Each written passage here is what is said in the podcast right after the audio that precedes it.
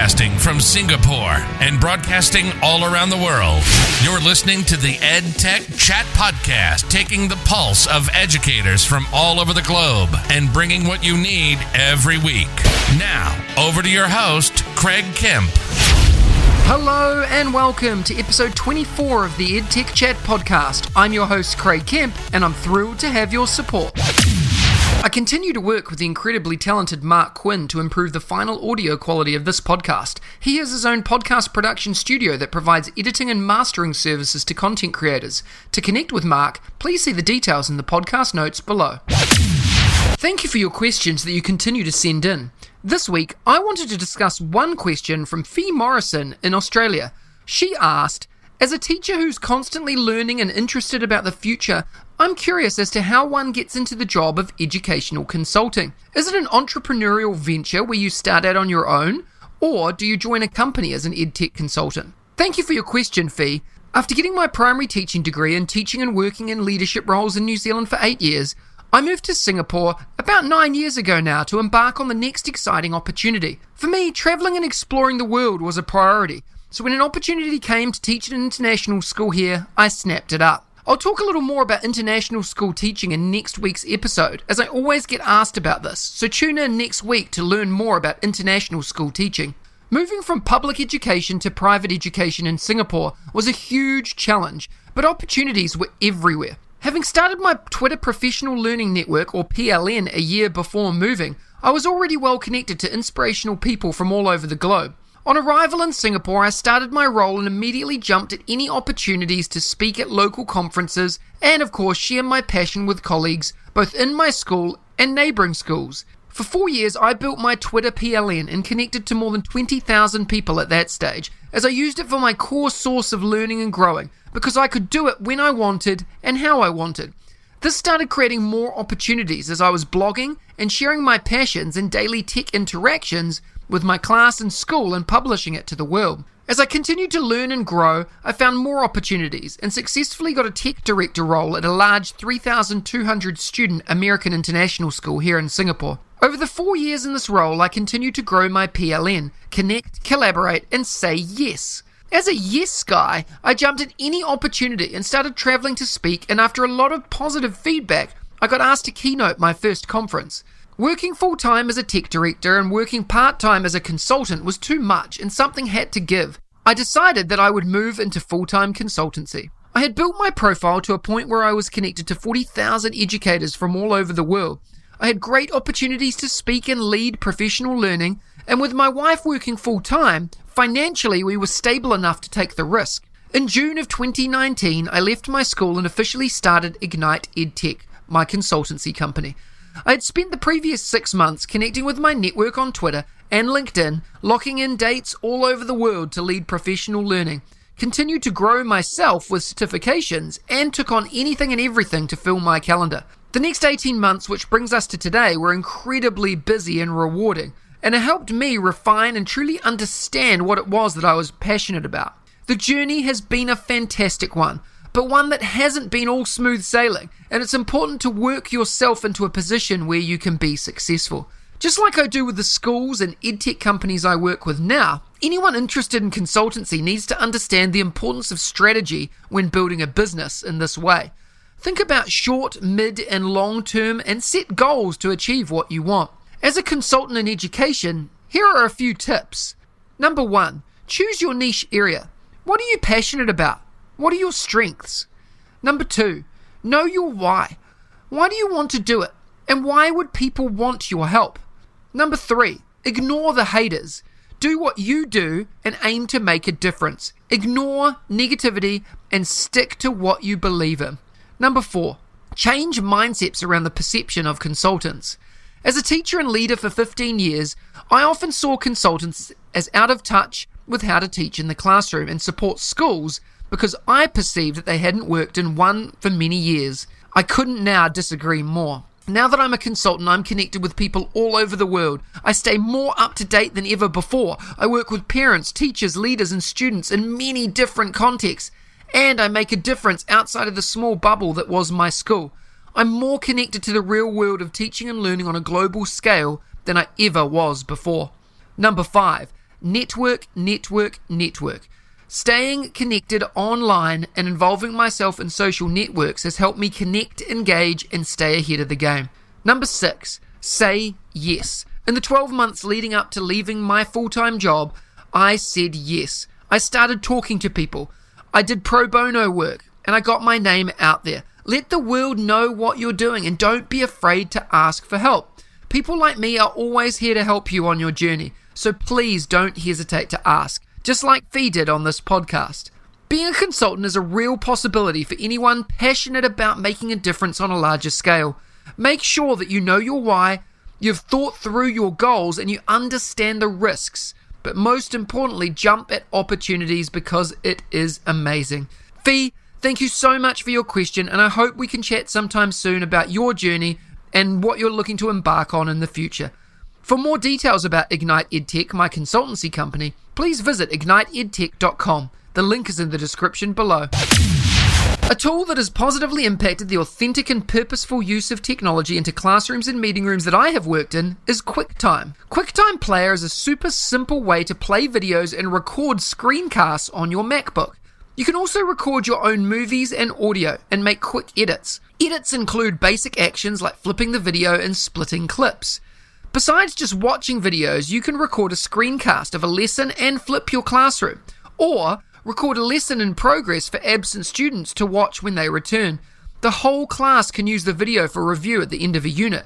You can also assess students' digital work and provide audio feedback. Students can record themselves making observations during a science lesson, demonstrating the steps in a math problem, or practicing their speaking fluency. While QuickTime Player comes bundled with Mac O S, the Windows version is no longer supported by Apple. As with all screencasting and video creation tools, make sure students know about the sharing options and when it's appropriate to share publicly. It's also a good idea to help students understand the consequences of sharing personally identifiable information online. I highly recommend that you take a look at QuickTime. The link is in the description below. Enjoy! Every week, I bring you a short interview with some of my edu heroes, an engaging learning experience with someone who makes a difference in education every day, with a particular focus or angle towards educational technology. This week, I had the pleasure of chatting with Pernille Ripp. Let's have a listen to the chat. Today, I have the honor of speaking with Pernille Ripp. You might know her from Twitter as at Pernille Ripp. Pernille is an engaging and authentic social sharer across a variety of content areas, but in particular, literacy and technology integration. Pernille is a Danish educator living in the U S and is the creator of the Global Read Aloud, a global literacy initiative. She's an author, speaker, and engages audience from all over the world. Pernille, it's a pleasure to have you on the show today. Are you ready to talk about education and technology integration? Yes, I am. Pleasure to be here. All right, let's go. Why don't you start by describing your current role and what inspires you to do what you do? Well, my current role is a seventh grade English teacher in a small district called Oregon, Wisconsin, right outside of Madison, Wisconsin. And I love my job. I cannot do what I do without the incredible students that I get to take care of every single day. And that will always be my inspiration. The kids that are in front of me, or virtually in front of me as they are right now, pushing me to be a better teacher and pushing me to question my own practices.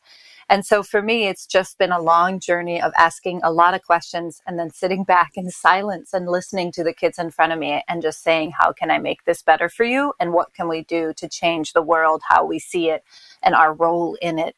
And so that's where I get my inspiration from. I also get inspiration from my own four kids. I have an eleven-year-old, two seven-year-olds, and a six-year-old.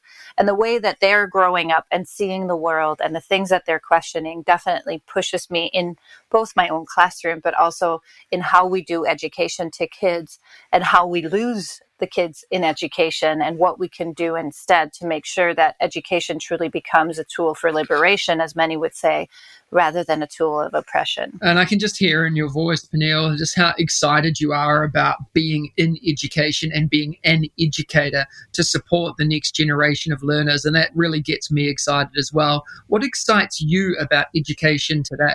I think something that really comes up for me a lot is that it seems like, so I've been an educator for twelve years now, which is still just baby years, but the focus back to the individual students and how the focus should really be on the child first and what they need. And then our job is, along with the child, to figure out how are we going to make learning work for you and how are we going to get you engaged and how can we create equitable and accessible spaces where you feel safe and valued and accepted.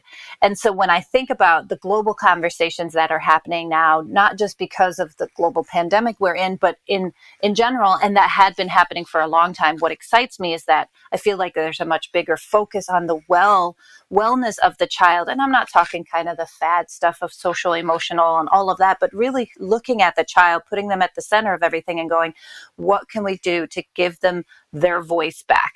What can we do to bring them in and give them control back over what's happening? How can we get them to reinvest? And I see technology play an integral part in that, right? Because we can't be everything for every child at every second. So how can we use tools that will still give them freedom and time to explore?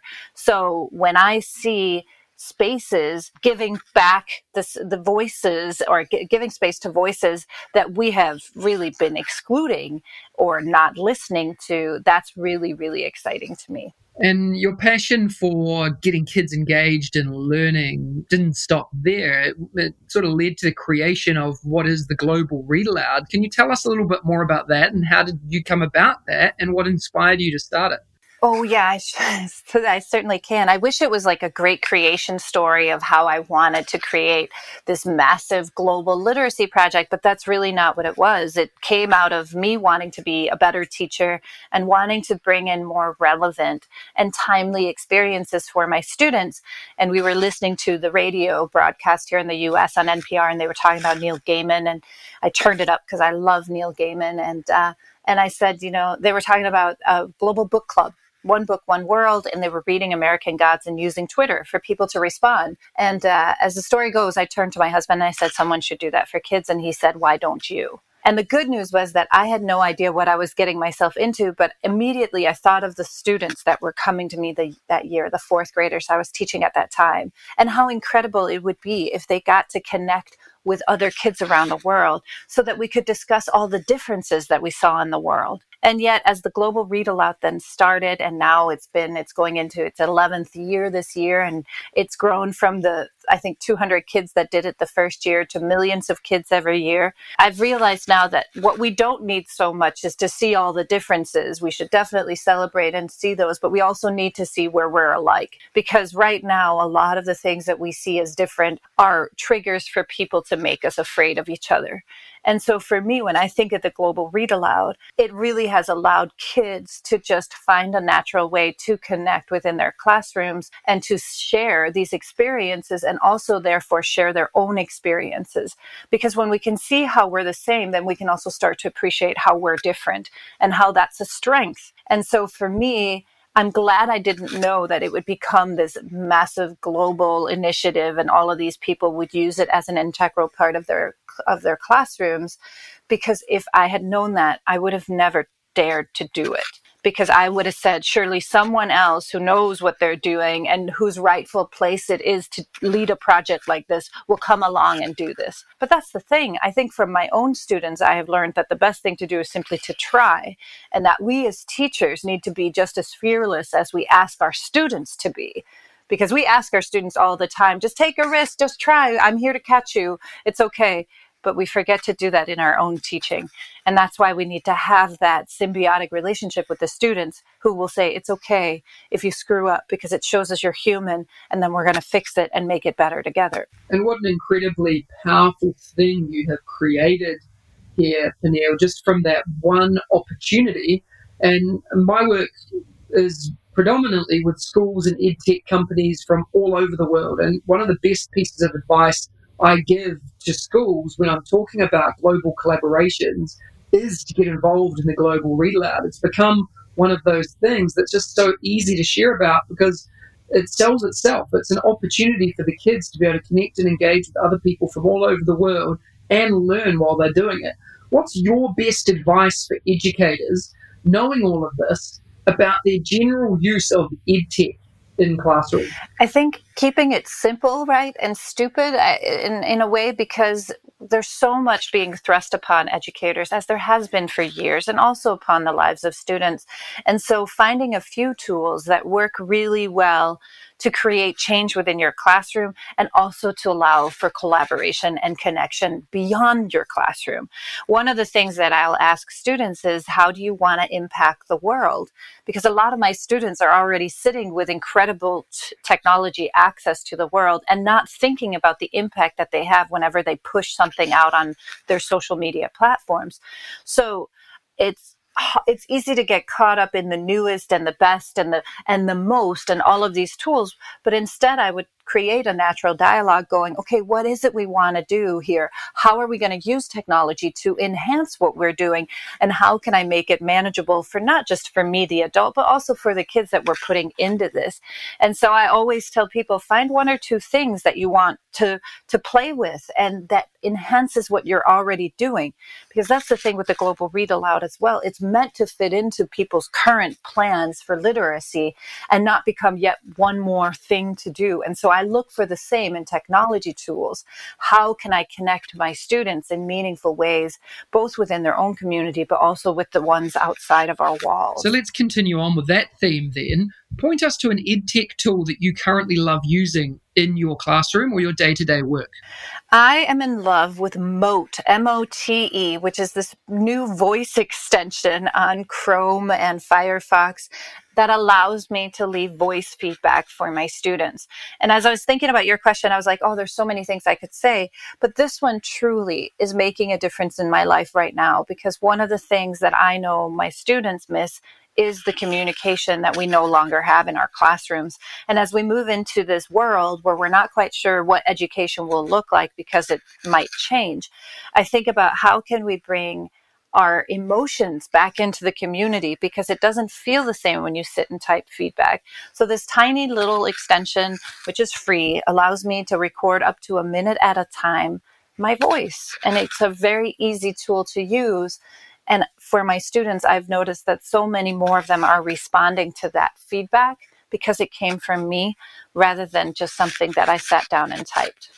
I love that. And it's something I've seen in my Twitter feed recently from um, a good friend and colleague of mine, Tim Evans, and he shared this uh, Mote as well, and uh, examples of it being used in his school in Hong Kong. And it's a fantastic way of connecting and engaging the kids in that feedback loop as well. I mentioned Professional Learning Network. The one that I tend to go to and use automatically is Twitter. Tell us a little bit about your choice of P L N and where do you engage and who should we be connecting with? There's so many that have really pushed and inspired my thinking on a day-to-day basis. And I think Twitter for me is also at the heart of that, um, as far as just finding out resources, but more importantly, finding voices that I don't have access to within my normal day-to-day work and really getting my ideas pushed. So a couple of communities that bring a lot of inspiration to me is the Disrupt Text community, created, uh, of course, by four incredible, fearless women. Also, just the global literacy community um, overall. I think in America in particular, it's easy to become very U S-centric when it comes to our literacy choices, because there's so much, it's such a flood. And so being connected to educators around the world that can help me see beyond the American literature, also Clear the Air, and really any of the people who are on social media um, and, and, and fearlessly, or maybe not so fearlessly, but doing it anyway, just sharing their voices, especially those voices that have typically been either marginalized or oppressed or just completely ignored, has given me so much to to to wrestle with in a good way and has really pushed my thinking. And that's why I think so too, when I tell people, you know, get connected, it's not so much about which tool you use to get connected, but it's the people that you're connecting with, who's going to push your thinking and not just create another cognitive think bubble where we all sit and pat each other on the shoulder and say, we're the best. Whose voices are missing in your professional development, and then seek those out and support those people. It's the same advice I give my students. It's a question we pursue all year. It's on our whiteboard. It simply says whose voices are missing and how does that impact our understanding of the world. And that's something I live by myself. So I'm so grateful for all of the incredible free and not free resources shared on Twitter, and even just the little thoughts that are pushed out meant to get you excited and engaged and thinking about the world in a different way. Yeah, that ability to connect and learn in so many different ways is so powerful. And I mean, as an educator myself and a teacher now for more than fifteen years, learning is incredibly important to me, just like every listener here today. Um, tell us about a book or resource that you've been reading lately, or just one of your all-time favorites, and tell us why we should be exploring it. So a book that I have repeatedly handed to as many people as I can and, and recommended is Carla Shalaby's Troublemakers, which is really just a study of four children that she followed over a year. It's not a book of solutions, but it's a book of questions, and it makes us question our own practices when it comes to the safe handling of those children who we typically send out of our rooms, who we typically put on this path towards suspension and expel- expulsion in our schools, especially here in America. And Carla just questions it and allows us to go on this ride with her to see how we would react in these situations, and also allows us to really take that really hard look inside and go, oh my gosh, I'm doing these same things. One that I've been handing to a lot of students, and that's also a Global Read Aloud choice for next year, and that has really impacted me, is also um, Stamped Racism, Anti-Racism, and You, where Jason Reynolds um, remixed Doctor Kendi's incredible work, Stamped, and it follows the six hundred years of racism, and Jason Reynolds has brought it into a conversational tone that doesn't shy away from just the hardness of the topic and the atrocities that have been committed. And it has allowed me to really hand a book to a lot of my students who are not living um, with, you know, they're they're living in this racist world without recognizing their own part part in it, much like much much like a lot of people are. And so it's really bringing forth some powerful conversations, both internally for me, but also externally with children that I hand the book to. And not only that, do you engage in learning, created the Global Read Aloud, teach a class every day. You do so much for so many people, that you've also written your own books. Tell us a little bit about them. What inspired you and why should we read them? Well, I think the books just became um, an extension of what I'd already done on my blog, which was saying, this isn't hard. You can go on this path as well. I know I sat in my classroom for many years waiting for the experts to show up and, and show me how it was done. But the only way that those experts showed up in my classroom was when I went and read their books, because I wasn't going to conferences or I didn't have the money to go and learn directly from them. And so when I started to play around with the idea of gathering my own thoughts, more than anything, I wanted other teachers to be able to pick up any of my books and go, wait a minute, she did this. It isn't a one-size-fits-all system. There are ways that we can re-engage our students by bringing their voices back into the classroom. Here's how she's done it. Here's how she's screwed up. And here's how she's changed her practice. And now I can go and try some of these same, same things, but I can also go and do it my own way, really just moving, um, you know, towards that goal of more student engagement and student empowerment.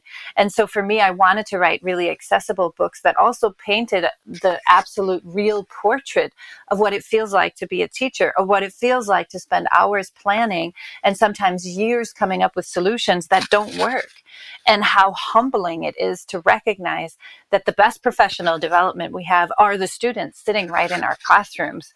And yet we so often leave their voices out. And so all of my, I have four books out. I'm tinkering on a fifth. We'll see what happens with it. And I mean, very early tinkering. But I keep thinking about how can I allow others and help others see the power that the students bring to our classrooms in whatever practice we have, and and and give them a roadmap so that they can take their own steps or continue on the path that they're already on, and also give them resources that they can go and try and adapt and make their own, and give them people that can potentially inspire them like they've inspired me. And so it is quite a gift to be able to say, well, I wrote about it here, go read it. But it was never intended to be teach like Pernille. It was always like, here's my story. Now go make your own and go ask your students and help them uh, shape the world that you want to be in. Pernille, you've given us so much amazing advice and so many recommendations that I know myself and our listeners are going to go away very busy and with a full brain going away to think about things. If you're listening to this, all of the links that Pernille has talked about are in the show notes. So just look below and you can click straight through into all of those. Pernille, how about you leave us by telling us the best way that the listeners can connect and engage with you? Well, it turns out my name is incredibly Googleable. I, I don't think there are other Pernille Rips that I've come across. So um, my website is Pernille S Rip dot com, but also on Twitter, it's Pernille Ripp, Instagram, PernilleSRip, where I do all my book recommendations. I think I have thousands up there by now.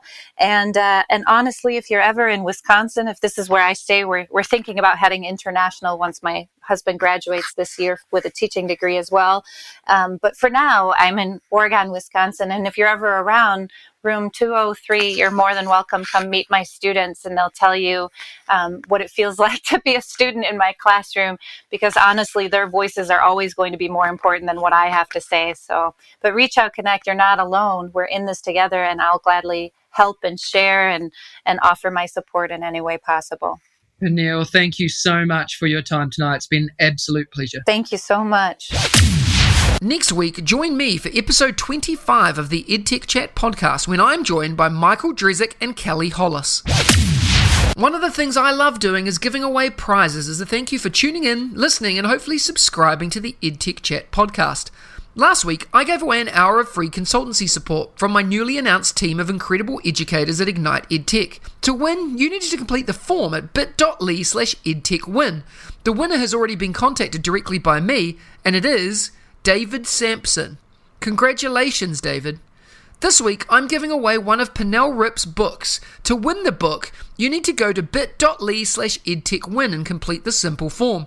It'll take you less than a minute to complete. The link is in the description below. Competition closes on Wednesday, the twenty-first of October, and the winners will be contacted directly by me and announced on next Friday's podcast episode. Good luck. If you enjoyed today's episode, smash that subscribe button and share it with your colleagues, friends, and families. I really do appreciate your support. Please remember to take two minutes as well to rate the podcast so we can reach even more educators and edtech enthusiasts globally. Please share your favourite parts of today's episode by tagging me on Twitter, Facebook, Instagram, or LinkedIn. And don't hesitate to ask me questions that I can answer in an upcoming episode. Remember, you have the chance to win as well, so check out the links in the description for more. I'll see you again next week. Thank you for listening to the EdTech Chat Podcast, creating a community for educators to learn, share, and grow. If you like today's episode, please don't forget to subscribe so you don't miss another episode. And be in the drawing to win prizes every week. If you know others that would enjoy the show, please hit that share button and brighten their day. Join us again next week for your weekly EdTech hit with at Mister Kemp N Z. We'll see you again soon.